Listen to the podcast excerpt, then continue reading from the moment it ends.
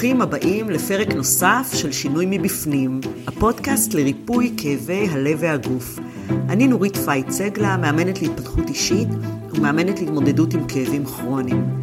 גם הפעם נבחן מנקודת מבט אחרת כיצד אפשר לעשות שינוי מבפנים וליצור לעצמנו חיים יותר איכותיים, בריאים ומאושרים. לא קל להיות הורים בתקופה הזו. הרבה רגשות מעורבים בסיפור הזה. אנחנו כהורים כואבים בתוכנו את כאב המשפחות שאיבדו את יקיריהם. אין כמעט הורה שלא מדמיין את עצמו כיום בנעלי הורי החטופים, והרגשות הללו עוצמתיים, לעתים עד כאב פיזי. בנוסף, אנו חווים קושי אל מול הילדים שלנו שמעורב בו פחד וצורך בהגנה עמוקה עליהם. וכל אלה משתנים גם בהתאם לגילאי הילדים. ההתנהלות מול ילדים קטנים שונה מהתנהלות מול ילדים מתבגרים, או אפילו ילדים שכרגע בסדיר או במילואים. כולם ילדים של מישהו. גם אנחנו ההורים, ילדים, שברגעי משבר חזק כמו מלחמה הזו רוצים רק את אבא ואמא שיגנו עלינו, יחבקו, ייתנו עצה טובה. אבל רבים מאיתנו דווקא נאלצים לטפל גם בילדים וגם בהורים שלנו וגם בזוגיות שלנו, ואנחנו פשוט אה, נקרעים אל מול העומס הזה. אז איך אפשר להתמודד בצורה מיטיבה יותר עם הקשיים הללו? לשם כך אני שמחה לארח היום בתוכנית את טלי פלג, פסיכותרפיסטית, מטפלת זוגית ומנחת הורים. וזו לא הפעם הראשונה שאני מראיינת את טלי. אתם מוזמנים לצפות אה, בהקלטת הלייב שהייתה לנו לפני כשנתיים, לא יאומן. ממש. בנושא שחרור תחושות אשם. אני אצרף לינק לוידאו ביוטיוב, בתיאור של הפרק הזה, וברוכה הבאה לתוכנית. איזה כיף, תודה רבה. כן.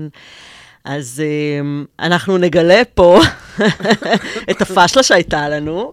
זאת פעם שנייה שאנחנו מקליטות את הפרק הזה, כי מחקתי את הפרק הקודם בטעות, אז הנה אני כבר מראה שזה מותר uh, לעשות טעויות, וטלי הייתה מספיק מקסימה כדי להישאר עוד קצת, ואנחנו מקליטות מההתחלה, והפעם אני מקווה שאפילו אנחנו נחדש לעצמנו. בכיף. אז uh, אולי ישר uh, נצלול לשאלה הראשונה. את כמנחת הורים וגם כפסיכותרפיסטית שעובדת uh, הרבה עם הורים בתקופה הזאת, איזה קשיים בעיקר את רואה שצפים אצל הורים כיום? אז uh, קודם כל, כיף להיות פה פעם שנייה. uh, אני חושבת שבואי נתחיל מאיתנו. הרבה מטופלים מגיעים אליי עם הרבה בעיות פיזיות. ההורים הם חצי כוח חל... חלודה, כן? הסיפור שלי זה שחבר טוב שלי מהגן, הוא בשב"כ, הוא בחמ"ל באשקלון, אז אני שאלתי אותו, מה, אתה עשית את התפקיד הזה לפני עשר שנים. אז הוא אמר לי שכן, הוא מוריד חלודה תוך כדי תנועה, ואני מאוד אוהבת את המשפט הזה. כי גם להקליט פעם שנייה את הפודקאסט זה להוריד חלודה תוך כדי תנועה. נכון. ואנשים כרגע הם לא בתפקוד מרבי, והם מאוד כועסים על עצמם. מישהי אומרת לי, אני בקושי מסדרת את הבית, והכנתי קצת אוכל, ואני לא מאה. וזה משעשע, כאילו, מי מאה היום? כאילו, מה נכון. זה הטיפשות הזאת? מה נכון, זה... נכון, אף אחד לא מושלם. לא, לא אף פעם, ובטח לא היום. נכון. אני אוהבת להגיד שאנחנו מושלמים בחוסר המושלמות שלנו, אני תמיד אומרת את זה למתאמנות שלי. כן. אז uh, בעצם אנחנו, יש הרבה מאוד קושי פיזי גם. אנשים עם התקפי חרדה, ואנשים עם כאבי גב, ועם מיגרנות קשות, ומישהי, הבן שלה בבית חולים, והיא ממש, אני רואה שהיא מגרדת את האור, היא מקלפת את האור שלה מהאצבעות בידיים. קוצר ו... נשימה, אה, מחלות שפתאום מתפרצות. וכאבי גב קשים, ומישהי שפרצה לה שלווקת חוגרת, הכניסה אותי ללחץ, נראה לי אני הולכת לעשות את החיסון. אז יש, אנחנו לא בתפקוד uh, מיטבי, ואיכשהו זה גם מחלחל על הילדים שלנו, וגם יש את הפחדים של הילדים, יש התנהגויות אגרסיביות, ויש חרדות, והם רוצים שהם לישון איתנו, והם רוצים שנלווה אותם במקלחת, או הם לא רוצים להיות בזום, או הם לא רוצים ללכת לבית ספר ולא ללכת לחוג. ויש התפרצויות זעם, והטנטרומים זה שילד קטן משתטח על הרצפה ובועט עם הרגליים ועם הידיים. ויש גם טנטרומים של ילדים יותר גדולים, זה שיש יותר חוצפה ויותר התפרצויות על ההורים. ואני שואלת את ההורים, אני אומרת להם, זאת התנהגות חדשה. הם אומרים, כן. בתדירות, בשכיחות, בעוצמות, זה לא משהו שאנחנו הכרנו. אז אני... בואו בוא שנייה נבין שזו התנהגות סבירה במצב לא סביר. נכון. התנהגות נורמלית במצב לא נורמלי, פסיכי. אז קודם כל בואו ננשום ובואו נקבל ונאפשר את זה, אולי אפילו expect it and accept it, שזה מה שקורה בבתים. אז uh, אנחנו בחצי כוח, וצריכים לעשות, כמו שוויניקוט אמר, דונלד וויניקוט, good enough mother, אז good enough children ו-good enough work ו-good enough podcast. נכון. ואני קצת מצוננת, אבל עדיין הגעתי היום, ואני נכון. בחצי כוח, והאנרגיות שלי, את אמרת לי מההתחלה שאני לא, אני באמת, באמת בן אדם עם הרבה מאוד אנרגיות, אבל בחודשיים האחרונים אני לא. וזה לגיטימי. וזה, כן, אפילו זה, זה הגיוני. נכון. הגיוני. אני חושבת שאם הייתי מגיעה לפה, גם כשאני עושה הרצאות בארגונים, אני רואה שאני לא באנר... אבל איך אני אבוא? אם אני אבוא עם האנרגיות שלי הרגילות, כאילו, לא יודעת, זה לא תואם. כאילו, אנחנו עוברים פה משהו משברי גדול מאוד שלא נכון. ידענו מעולם. זה לא תואם עד כדי כמעט מזויף, עשוי לה- ממש. להרגיש. כן. נכון. אני- אז, אז, שאת, אז זה מה שאת רואה שהורים מציפים שקורה עם הילדים שלהם. מה את רואה שעולה אצל ההורים? כמה מחשבות, אה, קשיים פנימיים שלהם? מה עולה אצלהם? אז ההורים נורא בלחץ, כי הם אה, רוצים להגן על הילדים, והם רוצים שהכל יהיה בסדר, ושלא יסבלו, ואת יודעת, עד לרמה שפינוק זה למנוע תסכולים, וזה לא טוב. מה זאת אומרת? אנחנו, אנשים חושבים שפינוק זה להגיד לילד, חיים שלי, כפרה, אני אוהב אותך. לא, לא. פינוק זה שני דברים בגישת אדלר. אחד זה למנוע מהילד תסכולים, להקל עליו, שלא יסבול. והדבר השני זה לעשות לו שירותים מיותרים. ואני חושבת שאפשר להסתכל על, ה... על המלחמה האיומה הזאת כאימון, להתאמן עם הילדים באיך מתמודדים עם משבר, ואיך צולחים משבר, ואיך נכון. נכון. בונים חוסן, ואיך חווים תסכול. ויש הרבה מאוד תסכולים של הילדים, שדברים מתבטלים, מתבטלים שאי אפשר לחגוג יום הולדת, שיש הרבה מאוד, נכון. הרבה מאוד אה, תסכולים. כשאת אומרת אה, אה, פינוק, אז בעצם את מתכוונת גם להמשיך ולשים להם איזה שהם גבולות. לא לשחרר גבולות בגלל שיש עכשיו מלחמה. כדאי.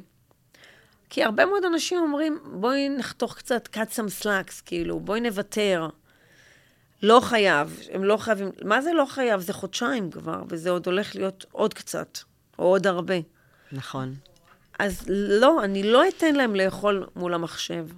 אני רוצה להסתובב בבית ולהגיד את המשפט הזה. אני אחראית על הבריאות הנפשית של המשפחה הזאת. עכשיו, הם לא, הם, זה לא נכון, ו, אבל זה נשמע טוב לי, זה מעודד אותי, וזה גם נשמע טוב לילדים. אז להסתובב ולהגיד, אני אחראית על הבריאות המשפ... הנפשית של המשפחה הזאת, ולכן אתה תצא מהמחשב. ולכן אתה תכין ארוחת ערב. ולכן אתה כן תלך לחוג. אתה לא צריך ללמוד, אבל אתה תפתח את הזום. אתה לא חייב להשתתף, אתה תלך לבית ספר. אתה לא תלך לכל החמש שעות, תלך לארבע. אבל אנחנו לא נהיה במקום של הימנעות. אז אם את שואלת אותי מה לא לעשות, לא להיות במקום, במקום של הימנעות, אלא להיות במקום של תנועה. אדלר אמר, trust action, trust movement. אנחנו צריכים לראות איך אנחנו לא במקום של קיפאון, את מקודם אמרת את הפריז. צריך לראות איך אנחנו בתנועה. נכון. את, אה, כש- כשדיברנו לפני כן, את אה, סיפרת על בעצם על נושא, את קראת לזה החביתה. כן. נספר את הסיפור על החביתה. תספרי את הסיפור על החביתה. למה זה כל כך חשוב? מה זאת החביתה כן. הזאת? אז אני מכירה את אחד המרצים הגדולים בעולם, קוראים לו דוקטור פרנק וולטון, הוא מסאות' קרוליינה. יש לו 50 שנה של ניסיון בטיפול והדרכת הורים לפי אדלר. והוא עובד עם ילדים בסכנת התאבדות, סויסיידל. והגיעה אליו משפחה שהילד אמנם עם תרופה פסיכיאטרית, אבל הם הגיעו לטיפול. והוא אמר להורים, אני מבקש, הילד הזה שכל היום בחדר בחושך, אני מבקש שהוא יקום בבוקר ויכין חביתה. וההורים אמרו, סליחה, דוקטור פרנק, אנחנו באים אליך, נוסעים שעות, משלמים הרבה כסף, מה זה חביתה? הוא אמר, חביתה זה הבריאות הנפשית של הילד. וזה מצחיק, אבל את יודעת, הוא סיפר לי את זה לפני 20 שנה, ואני זוכרת את זה.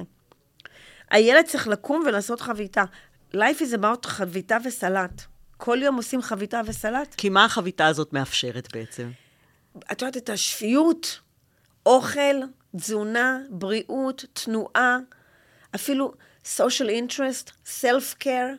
social interest זה שאני לא עושה רק חביתה לעצמי, אני גם בודק עם אחים שלי אם הם רוצים חביתה. ועם אבא ואימא. זאת אומרת, זה... קודם כל זה מתחיל מזה שהוא מכין את החביתה לעצמו, שהוא או את יוצא הטוסט. מהחדר רגע. כן, שהוא קודם כל בכלל מרים את עצמו, כן. יוצא מהחדר. ולא עושה לנו כזה, תכיני לי חביתה כן. ותגישי לי את זה למחשב. כן. אבל גם שהוא יכין למשפחה. זאת אומרת, זה מתחיל מסלף קר, אבל זה צריך לה, להתרחב ל-social care. ל-social interest, ל-family's interest. כן, כלומר, ואנחנו- באיזשהו מקום, גם לתרום לסביבה, לעזור לזולת. כן. כי יש לזה שני צדדים. אם אני עוזר לאחר, בעצם אני נתרע מזה בעצמי גם. כן. משהו קורה גם לי פה. תחשבי על הסיפור של אה, אחת החטופות, שהיא בת 80 ומשהו, והבן שלה אמר, שמה שעזר לאימא שלו זה תחושת המשמעות. שהיא עזרה למישהי בזמן בשבי. השבי. בשבי, כן. בשבי. היא השתחררה לפני יומיים. הוא אמר, אימא שלי עזרה למישהו לקום מהמזרון, והחליפה תחבושות לאחת הבנות שם.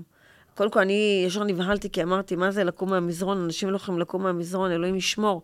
ולהחליף תחבושות. אז נורא נבהלתי ממה שהוא סיפר, אבל כאילו אמרתי, אישה בת 80-85 מרגישה משמעות מלעזור לאנשים אחרים.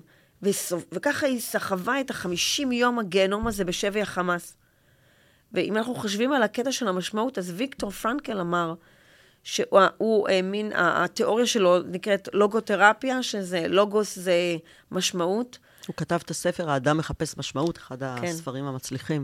והוא שרד ארבעה מחנות ריכוז, והוא בא ואמר, מה המשמעות שלנו במלחמה הזאת? וואלה, גדול עליי לחשוב מה המשמעות, אבל אולי להבין שאנחנו, בסדר שאנחנו חלודים, וזה בסדר לה, להקליט שוב את הפודקאסט, וזה בסדר שהילדים שלי לא בתפקוד גבוה, ואני לא בתפקוד גבוה. אבל, אבל- לא להגיע לאפס תפקוד ולפריז הזה.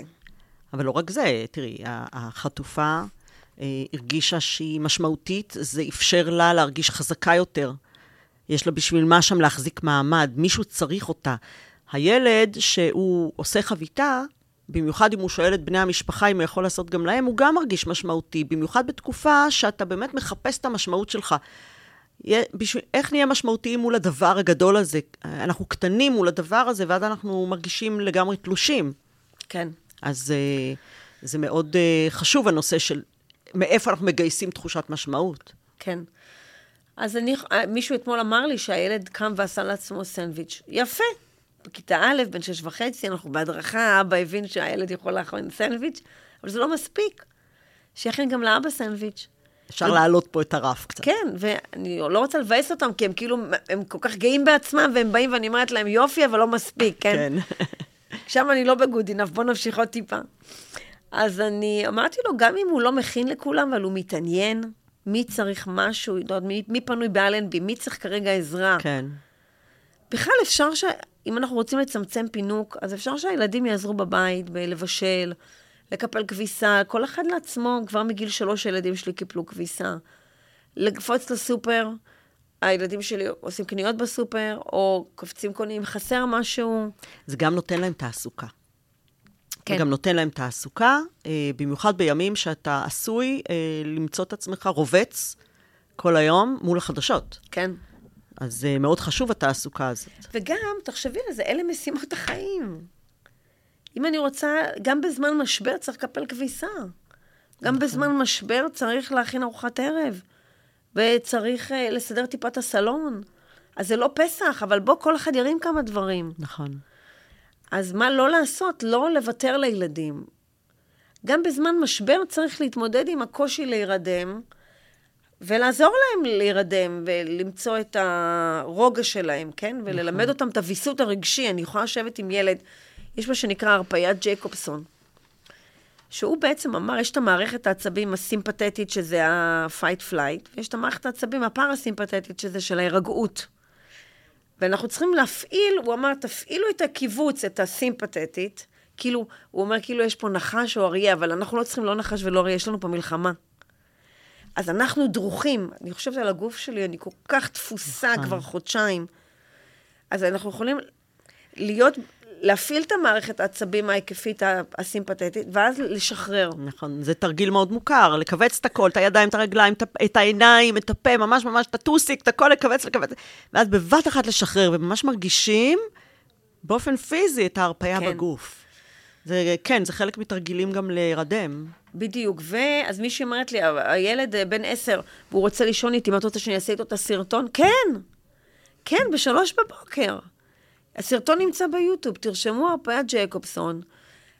עושים קיבוץ של, הש... אה, אה, של הלחיים ומשחררים, ושל העיניים ושמשחררים, וזה שלוש וחצי דקות, ואת מלמדת את הילד שלך ויסות רגשי וויסות אה, אה, חושי, והוא שנייה מרפא, ואז את הולכת לישון, והוא יכול ללכת לישון. כן. כי כרגע, כשהוא קם בלילה והוא מפחד, הוא באמיגדלה, ואת עוזרת לו, על ידי נשימות, לעבור לקורטקס הפרפרונטלי ולנשום ולהיות יותר מבוסת.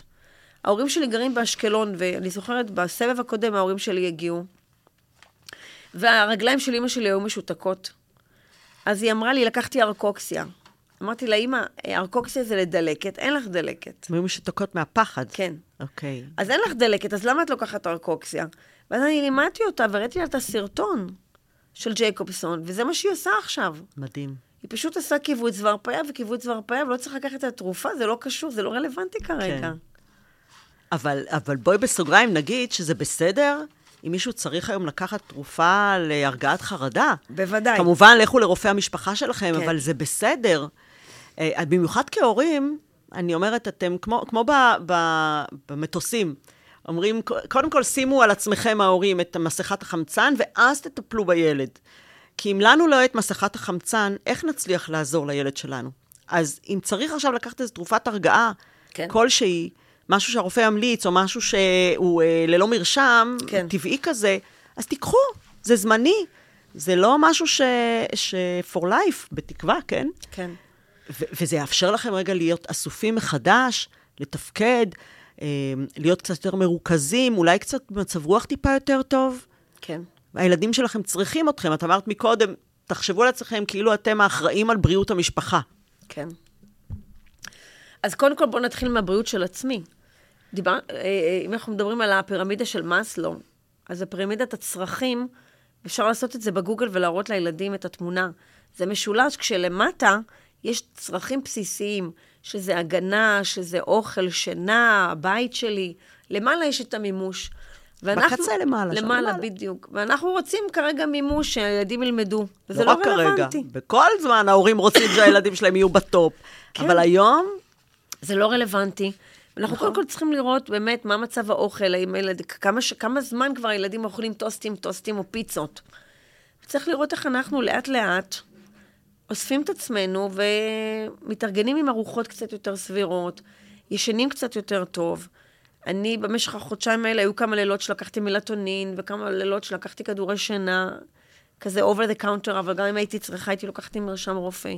כי אני צריכה לדאוג לעצמי, גם כדוגמה אישית שהילדים לא יראו שאני מתפרקת, וגם כי אני באמת אחראית על הבריאות הנפשית של המשפחה הזאת, אז קודם כל אני צריכה לראות שאני בסדר. אבל זה בסדר שהורים מתפרקים לפעמים.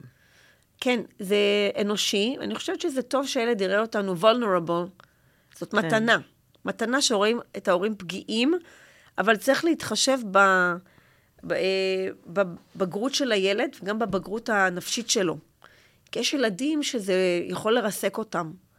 אז אנחנו צריכים לראות, אולי הם יראו טעימה, אבל כן. את כל הקושי שלי אני יכולה להוציא מול אה, מטפלת, ויש הרבה אנשים שכרגע מתנדבים, או מול נכון. חברות, או מול בן זוג, או כשאני לבד. נכון, זה בסדר לקחת רגע באוטו, להוציא את הכל, לבכות, אה, כמו שאומרים, עד כלות, כל האיפור נמרח, הכל, הכל, הכל, מתרוקנים, כל הבלון התפוצץ, וזהו, ועכשיו אפשר לאסוף את עצמי מחדש, לעלות חזרה הביתה, ולהיות חזקה יותר בשביל הילדים. כן. זה בסדר.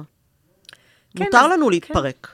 אז הם רואים שאנחנו לא בתפקוד אה, גבוה, אבל הם נכון. לא רואים שאנחנו ב, בחוסר תפקוד, או בהימנעות, או בפריז. אנחנו עדיין בתנועה, ועד לרמת trust action, trust movement, ולשם אנחנו צריכים ללכת, למקום של, של תנועה. רציתי לשתף את המודל של ה-healthy mind platter. צלחת הבריאות הנפשית, כן. או משהו כזה. אני כן. חושבת שזה של דניאל סיגל. אפשר להסתכל באינטרנט וממש להראות את זה לילדים, איזו צלחת יפה כזאת שיש לה שבע משימות חיים. זה נקרא The Healthy Mind Platter. שזה אומר- לא רק להיום, אה, זה כן. גם לתקופת המלחמה, אבל בכלל אפשר לאמץ את זה לחיים. לגמרי. גם זה ילדים, גם מבוגרים. כן. אוקיי. ויש שם שבע משימות חיים שאנחנו צריכים תפקוד סביר, כמה דקות, או לראות שאנחנו בכל השבע משימות האלה ביום. אוקיי. המשימה הראשונה זה משימת החיים, זאת אומרת, אה, משימת העבודה. צריך לעבוד. צריך לשאול את עצמנו, "ו- מתי enough is enough, מתי זה מספיק, מתי אני אוספת את עצמי, ואני חוזרת לעבודה. לי, אחרי שלושה, ארבעה שבועות, שאלתי את עצמי את השאלה הזאת ואמרתי, יאללה, תפסי על עצמך. ולקח לי הרבה זמן, אבל בסוף אה, נכנסנו לעניינים. כן, סיפרת לי אה, מקודם על ה... אנחנו ככה מרפרפות קצת אה, על ההקלטה הקודמת, אבל סיפרת לי מקודם על, ה... על הסנורמן, על הכדור שלג הזה, כן. שאוהבים לנה... לנער, ו... והוא מדמה, מדמה את, את, את נותנת את זה כמטאפורה למה שקורה לנו עכשיו. כן. שבעצם... כשמנערים את זה, אנחנו רואים המון כאוס שם. כל תותי השלג שם עפים באוויר, ולא רואים שום דבר, ולא מצליחים לראות את הדמות שעומדת באמצע. אבל לאט לאט הדברים שוקעים, ואז סוף סוף אפשר לראות אה, מה, מה יש שם. אז גם עכשיו אנחנו במצב כזה, שאולי יש עוד הרבה פתיתי שלג מסביב, אבל עצם זה שאנחנו חוזרים לאיזשהו סוג של שגרה. כן. למשל, לעבודה שלנו, או למשל ללימודים, אם, אם זה מתאפשר. או לחוגים, הילדים, או למשהו שהוא שגרתי כזה, שהוא תעסוקה, את אומרת, כן. שזה השלב הראשון שאת מתארת פה, זה עוזר קצת להוריד את הפתיתי שלג חזרה לקרקע. כן. אני אוהבת את המטאפורה הזאת, כי זה מראה שהחיים הם כאוס, והחיים זה בלאגן, ויש ערפל. אבל גם להראות לילדים שאני עדיין שם, ושהם עדיין שם, ואנחנו עדיין שם. תחשבי עלינו כעם. אנחנו עברנו פה גיהנום, אבל אנחנו עדיין שם. נכון. זה ייקח זמן למערכת להירגע. מאחורי השלג הזה, אנחנו כן. שם. יש שם משהו שמחכה לשלב שלה להתבהר. את יודעת, אומרים, אה, אנחנו איבדנו את האמונה בממשלה ואיבדנו את האמונה בצבא, והחוזה הופר. אבל כשהפתיתים האלה שנייה נרגעים, החוזה שלי עם עצמי לא הופר. החוזה נכון. שלי כאימא לא הופר. והחוזה שלי כבת זוג לא הופר, והחוזה שלי כעובדת או מעבידה לא הופר. ושם אנחנו צריכים לראות איך אנחנו מגייסים את המינימום כוחות כדי שיהיה תפקוד סביר. אז הדבר הראשון בצלחת זה באמת עבודה, תפקוד בעבודה. אני צוחקת כי הייתי צריכה לעשות, אה, אני צוחקת שאני נזכרת, הייתי צריכה לעשות הצעת מחיר לאלביט, ולקח לי 20 דקות למצוא את הלוגו. וזה פתטי, כי אני יודעת איפה הלוגו שלי נמצא, פשוט לא מצאתי אותו 20 דקות. והבנתי שאני צריכה לכבות, לסגור את ה... במחשב את החדשות, כי כשיש לי חדשות, אני לא מצליחה לתפקד. כן. ואז סגרתי את החדשות, ונכון, לקח לי הרבה זמן לעשות את הצעת מחיר, אבל לא משנה, עשיתי אותה. לקח זמן להבין שזה מה שמפריע לך. זה מה ש... כן. זאת החלודה ש... שאת צריכה לגרד מעצמך עכשיו. את יודעת, אבל גם לקח לי יותר זמן לעשות את אותה פעולה שאני רגילה לעשות. את כאילו אומרת לעצמך, מה קרה לנו? לוק... לקח לי מסמך שאני עושה בדרך כלל בחמש דקות, לקח לי רבע שעה. וזה בסדר, כי אני עשיתי אותו. כאילו אני מרגישה שבאמת אנחנו טיפה יותר איטיים, אפילו בקוגניציה. כן. משהו פה השתנה, לה... בסדר, זה הגיוני, זה נורמלי. אוקיי. אז זה עבודה. אחר כך הוא מדבר על קונקשן, על מערכות יחסים. צריך לראות איך אנחנו מתפקדים במערכות יחסים, לא מחריבים אותם, אלא פועלים בהם, משקמים אותם, maintenance, גם אם זה בזוגיות, לוותר לבן או בת הזוג, לעשות את הפעולה הנדיבה, בוא נבחר, מה הדבר הנדיב כרגע לעשות לבן או בת הזוג? נכון. לתת הנחות קצת. נכון, אני, אני נותנת את הדוגמה שאני קראתי על אה, זוג שהוא היה בגירושים, והסדרי הראייה היו כאלה שהילדים היו אמורים להיות אצל הבעל בדיוק כשהוא היה במילואים בעזה, והגרושה לא הסכימה לוותר. הוא ביקש להחליף ימים. ועורכת הדין אה, מאוד כעסה עליה, היא הלקוחה שלה, האישה, והיא כעסה עליה, היא אומרת, אה, צריך בדברים, ברגעים מסוימים צריך להפעיל פה שיקול דעת. הבן אדם בעזה הוא לא בכוונה לא מגיע ליום שלו לאסוף את הילדים. ומה אם יקרה, שיק...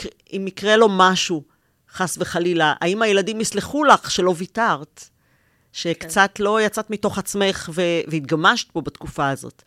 אז הנושא של connection פה, של רגע, תשימו לב, גם במערכות היחסים, תגלו פה איזשהו, איזושהי גמישות, שיקול דעת, היגיון עכשיו, חמלה. נדיבות. נדיבות, אהבה. כן. ואם אנחנו לוקחים את זה לילדים, אז לעשות עם כל ילד special time. special time זה כמה דקות ביום, זה לא שעה וזה לא חצי שעה. יש לי מישהי שהבן שלה בעזה, והיא אומרת, אין לי עצבים לילדה שלי בת השמונה, אין לי כוח להתעסק איתה. אני מבינה את זה. אבל אלוהים אדירים, חמש דקות ביום תשבי ותעשי את הספיישל טיים. מה עושים בספיישל טיים?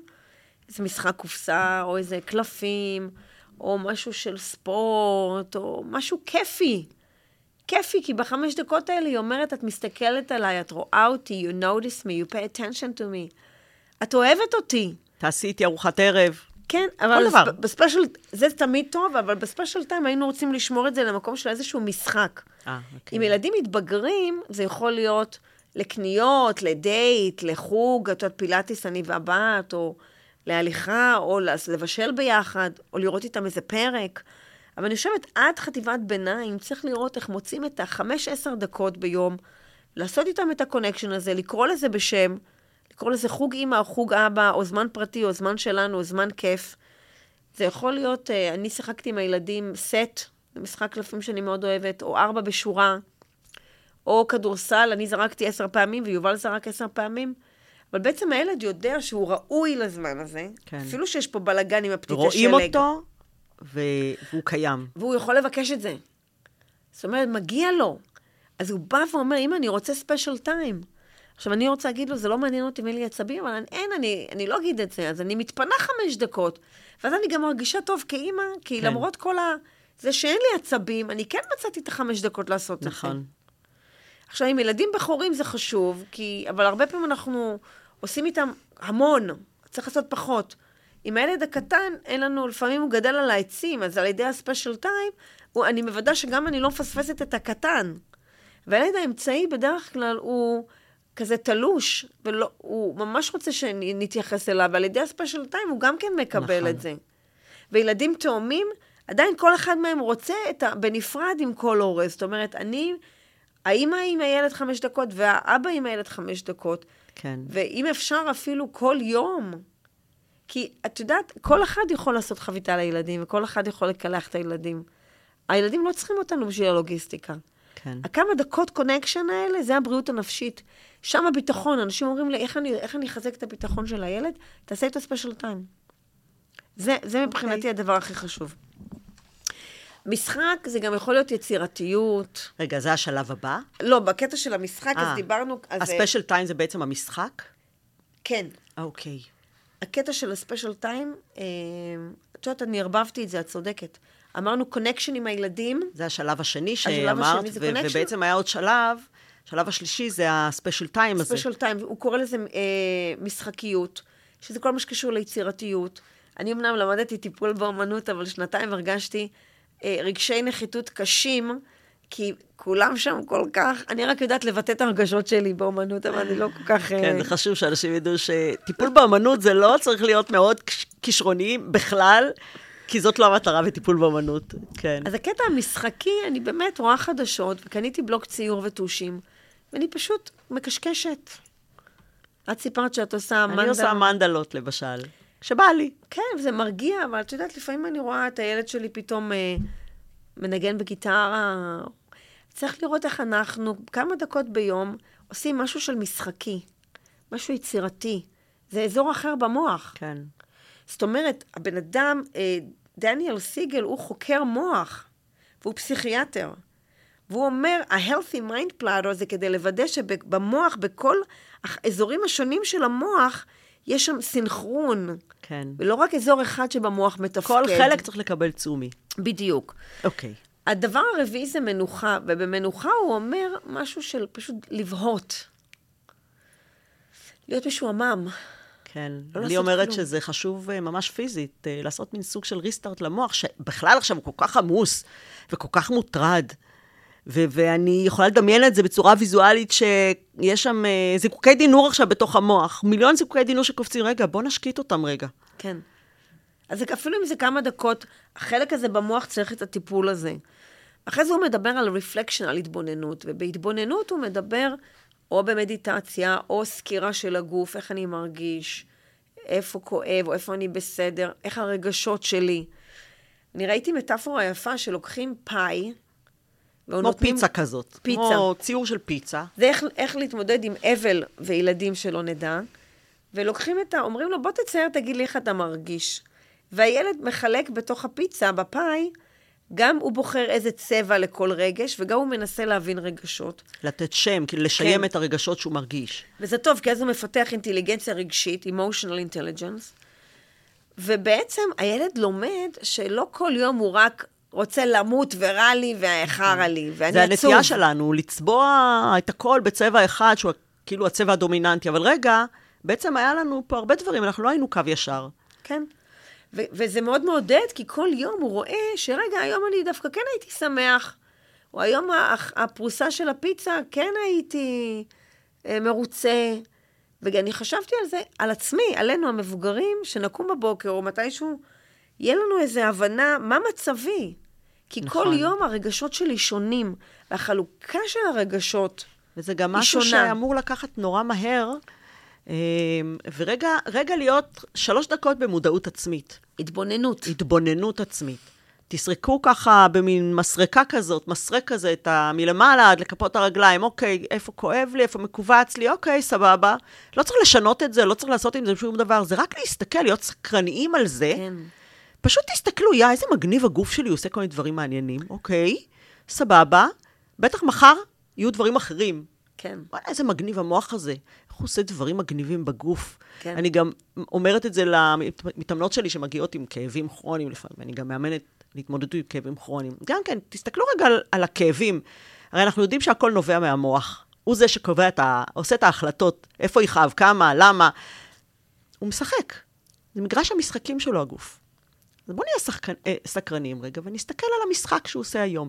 כנ"ל הרגשות. בדיוק, אז יש את ה... נסתכל רגע על הרגשות, והעיבוד הרגשי הוא ממש קריטי בתקופה הזאת. כן. זה, אה, דיברנו מקודם כמה זה חשוב לחוסן שלנו. כן. אז יש את המטאפורה של ה-biodiversity וה-imodiversity.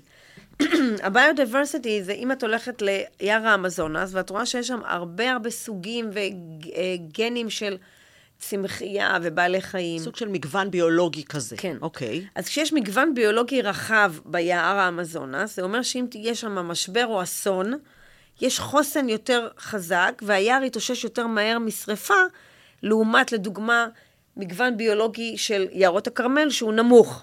כן. זאת אומרת, כשיש מגוון ביולוגי רחב, יש חוסן יותר גבוה ויכולת התמודדות עם משבר יותר טובה. אותו דבר, חקרו את הרגשות. אז יש emodiversity. ואם הבן אדם יכול לתאר, כמו שאת אמרת, סריקה והתבוננות, לא משנים פה שום דבר, אבל אתה יכול לבטא יותר רגשות, ואתה מחובר ליותר רגשות, יש לך חוסן יותר גבוה, נכון. והיכולת שלך להתמודד עם משבר הוא יותר גבוה. נכון, אני יותר גם גבוה. אה, אה, משתפת ב, במחקר שעשו בסן פרנסיסקו, תסלחו לי, אני לא זוכרת מתי זה היה, על נהגי אוטובוס בסן פרנסיסקו, על אה, אלף ומשהו נהגי אוטובוס, אה, וראו ממש במחקר שנהגי האוטובוס שהיה להם מג- אה, מנעד רגשי הרבה יותר גבוה, והם ידעו לבטא את הרגשות שלהם בצורה הרבה יותר אה, ברורה, ולא אה, הדחיקו רגשות, סבלו פחות מכאבי גב כרוניים מאשר נהגי אוטובוס, שהיו מאוד אה, שטחיים במנעד הרגשות שלהם, שזה גם כן מחקר מאוד מעניין. תראו את הקשר של הגוף והנפש פה, ב... והחשיבות של אה, הרגשות. כן, את יודעת, כאילו, לשאול את עצמנו, מה שלומי? אנחנו שואלים את כולם, מה שלומכם? אבל שנייה לשאול את עצמי, מה שלומי היום? נכון. אולי כשאתה מתקלח, אולי כשאתה נכון. רק התעוררת או אתה הולך לישון, מה שלומי? נכון? נראה לי מאוד uh, self-love כזה, self-care, הנדיבות לעצמנו. לגמרי. אחרי זה הוא מדבר על שינה, קצת דיברנו על כדורי שינה, או באמת צריך לראות שאנחנו ישנים, זה בפירמידה של מאסלו הבסיס, שהילדים שלנו ישנים. בכל הגילאים אנחנו צריכים לדאוג לזה, גם בגיל ההתבגרות.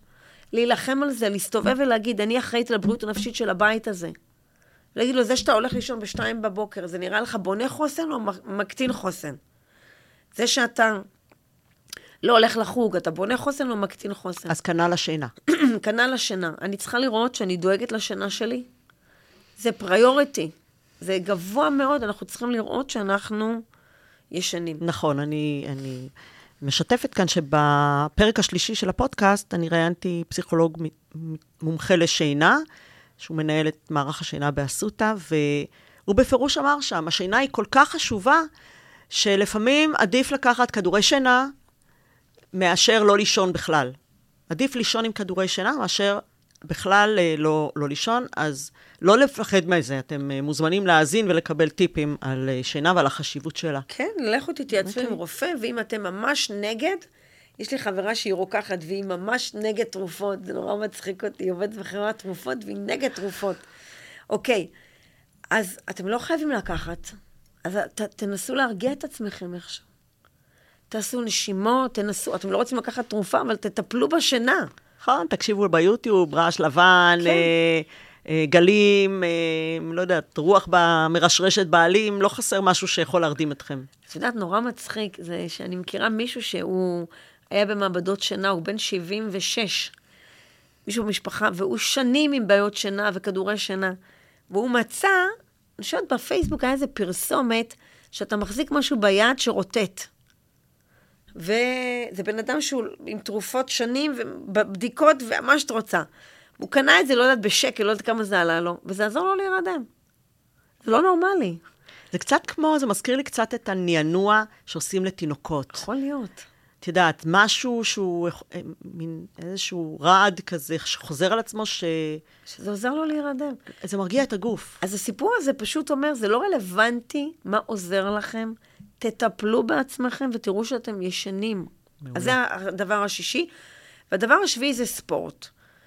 עכשיו, ספורט זה לא האקטיביות שדיברנו, תקום ותעשה חביתה, ספורט זה שלוש פעמים בשבוע דופק לב ריאה של 20 דקות, כן? לה- להאיץ פה את ה-heartbeat, אבל צריך לראות איך כל יום אנחנו עושים איזושהי פעילות של ספורט, זה בקטע באמת של כל האנדרופינים והאוקסיטוצין, הורמון האהבה והסרטונין. אני אומרת, זה לפתוח את בית המרקחת של המוח, כן. ולתת לכל הסמים הטובים הדופמין. לצאת שם ולשקר אתכם כן? ולעשות לכם אז טוב. אני עכשיו, אין לי מנוי לחדר כושר, אבל אני שמה מזרון, ואני פשוט עושה, יש לי עשרה תרגילים של מתיחות, כי יש לי פריצת דיסק, ואני עושה פעילות. תוך כדי זה אני נושמת, וזה מאוד עוזר לי. או פעם ביום אני מנסה לעלות במדרגות, שאני שונאת את זה, או להחנות טיפה יותר רחוק. את יודעת, יש לי את השעון הזה שהוא סופר צעדים. ואני מנסה לא להיות על 3,000, 4,000, להגיע ל-6,000. כן. אז היום אני מצוננת, אז באתי עם האוטו ויורד גשם, אבל בדרך כלל, אתמול הלכתי למסעדה עם שני חברים, ולקחתי את האופניים, כל הכבוד. בפופולר. אז אמ, אחלה מקום. אז בעצם אלה, אלה שבעת ה- כן. הרבדים האלה, שמומלצים כדי איכשהו... אמ, לסכרן את המוח. לסכרן את עצמנו, בדיוק, לאסוף את עצמנו בתקופה קשה. אה, וזה יכול להיות כל תקופה קשה. עכשיו היא מאוד קיצונית, אבל זה רלוונטי גם לתקופות אה, קשות אחרות. לכל אחד יש אה, תקופות כן. כאלה בחיים. הוא רוצה שנעשה את זה כל יום, באיזשהו level. זאת אומרת, ה-healthy mind platter מבחינתו, אם אתה רוצה מוח בריא, אתה צריך לראות שיש חיווטים, כי יש את משהו, זה נקרא, אם אתה לא, if, you- whatever gets fired, gets wired. זאת אומרת, אם במוח משהו מופעל, אז הוא מכוות. כן. ואם אין פעילות, אז זה פשוט דברים שמתים במוח, ולא תאים תהיה מתים, שם- כמו בדיוק. שאומרים. זה הולך ומת. אז הוא אומר, אנחנו חייבים to fire את הנוירונים האלה. והאמת היא שזה פשוט להפוך השדות. את זה להרגל. כן. אה, מתרגלים את זה כמה ימים רצוף, וזה הופך פתאום להיות הרגל, זה כבר לא מפחיד כמו בהתחלה. ואני מאמינה שאם תתבוננו על עצמכם טוב טוב, תראו שחלק מהדברים אתם כבר עושים, ברור. כן. אוקיי? חלק מהדברים אתם עושים, אז לא להיבהל. לא, לגמרי, וגם שמדובר בתפקוד סביר. כן. אף אחד פה לא הולך לקבל פרס נובל על שום דבר פה בצלחת. נכון. רק לראות שאני עושה, אם אפשר, מכל האזורים האלה במוח מתפקד. תפקוד סביר. לגמרי. חלודה. יחי החלודה. יחי החלודה. אה, וואו, תקשיבי, אנחנו תכף צריכות לסיים. לקראת סיום, יש לך איזשהו מסר שהיית רוצה עוד להעביר, אה, שחשוב שככה, באמת ההורים שנאבקים היום, הם קשה להם, קשה להם עם עצמם, קשה להם מול הילדים שלהם, קשה להם מול המצב. מה את אה, אה, היית רוצה עוד להעביר להם? את יודעת, אה, לא להיות פסימיים, אבל אני קראתי את ה... בלימודים לתואר שני, קוראים הרבה מאמרים, והמאמר שהכי אהבתי זה המאמר של רות נצר, שהיא מדברת על צלקות. ואנחנו עכשיו חווים צלקת מאוד מאוד קשה בנפש שלנו, והרבה מאוד אנשים גם פיזית. וזה מאמר קשה, אבל אני זוכרת אותו כי היא אמרה שבעצם הצלקת זה עדות לזה שיש חיים. והצלקת זה עדות לזה שאנחנו עמדנו בקרב הנוראי הזה. שחיינו בעצם. שלא היינו פה סתם. שאתה ש- גם שמשהו קרה. survived. כן. You survived it. נכון. זה עמידות בקרב. והיא אומרת, אנחנו צריכים לטפל ולתת משמעות לצלקת, ואז היא תהיה בת לוויה שלנו. אז אנחנו לא יכולים לשנות את התקופה הזאת, והילדים שלנו חווים את המלחמה, ואנחנו חווים את המלחמה. הסלוגן שלי זה תהנו מהילדים. אז אולי אפשר ליהנות מהילדים עם הצלקת הזאת, ולטפל בצלקת, ועדיין למצוא כמה דקות ביום של ארוחה משפחתית. אנחנו יושבים עם הילדים ואוכלים כמשפחה. לא מבשלים ומתקתקים. נכון. או לשבת ולראות סרט כל המשפחה ביחד, ולעשות את הספיישל טיים. עכשיו בערב, in honor of המלחמה, כמעט כל ערב אני מקבלת פוט מסאז' שזה לא להאמין. תשלחי גם אליי, כן? זה מטורף, כי אמיר, הבן שלי הוא קמצן, הוא לא נדיב. ורק כשאני, כשאני בהיריון, אז יש אה, מסאז'ים ברגליים. אז עכשיו, אנחנו יושבים תקופת ההריונות עברה אצלנו. לפני 20 שנה. אז עכשיו אני שמה עליו את הרגליים, אני אומרת לו, יאללה, פלג. ווואלה, הוא נדיב, ואני כאילו אומרת לעצמי, איזה יופי. זה משהו חדש. כי אולי אני גם הולכת הוא... למנף את זה. כי אולי גם הוא מרגיש אה, צורך לתת עכשיו, את יודעת? מצחיק, מצחיק, אבל כולנו באיזשהו מקום פה עכשיו ברצון לתת. אנחנו מרגישים ש... אני מאוד שאנחנו צריכים לו. לתת באיזשהו ממש מודה לו על זה. ברור. אני הכנתי לו משהו שהוא אוהב לאכול, אז הנה אני, זה הפוט מסאז' שאני עושה לו. נכון, האמת היא שאני הייתי מוסיפה פה באמת, תפרגנו, תגידו מילה טובה לילדים, לבני זוג, בנות זוג. אל תקמצנו עכשיו במילים. זה זמן טוב להעצים. גם לעצמכם. גם לפרגן לעצמנו, לטפוח לעצמנו רגע על השכם, להוקיר תודה לעצמנו על דברים שעשינו היום, גם דברים קטנים. הנה, אתם שומעים את הפודקאסט. הנה, אתם שומעים את הפודקאסט. הנה, קמנו היום בבוקר, אכלנו ארוחת בוקר, יש אנשים שמרוב צ... דאגה, שוכחים לאכול. נכון, זה הפירמידה של מאסלו, באמת, נכון. לטפל בעצמכם. נכון. כל כך בסיסי. טוב, זה... Go- going back to the כן, basics. לגמרי. אז תודה רבה.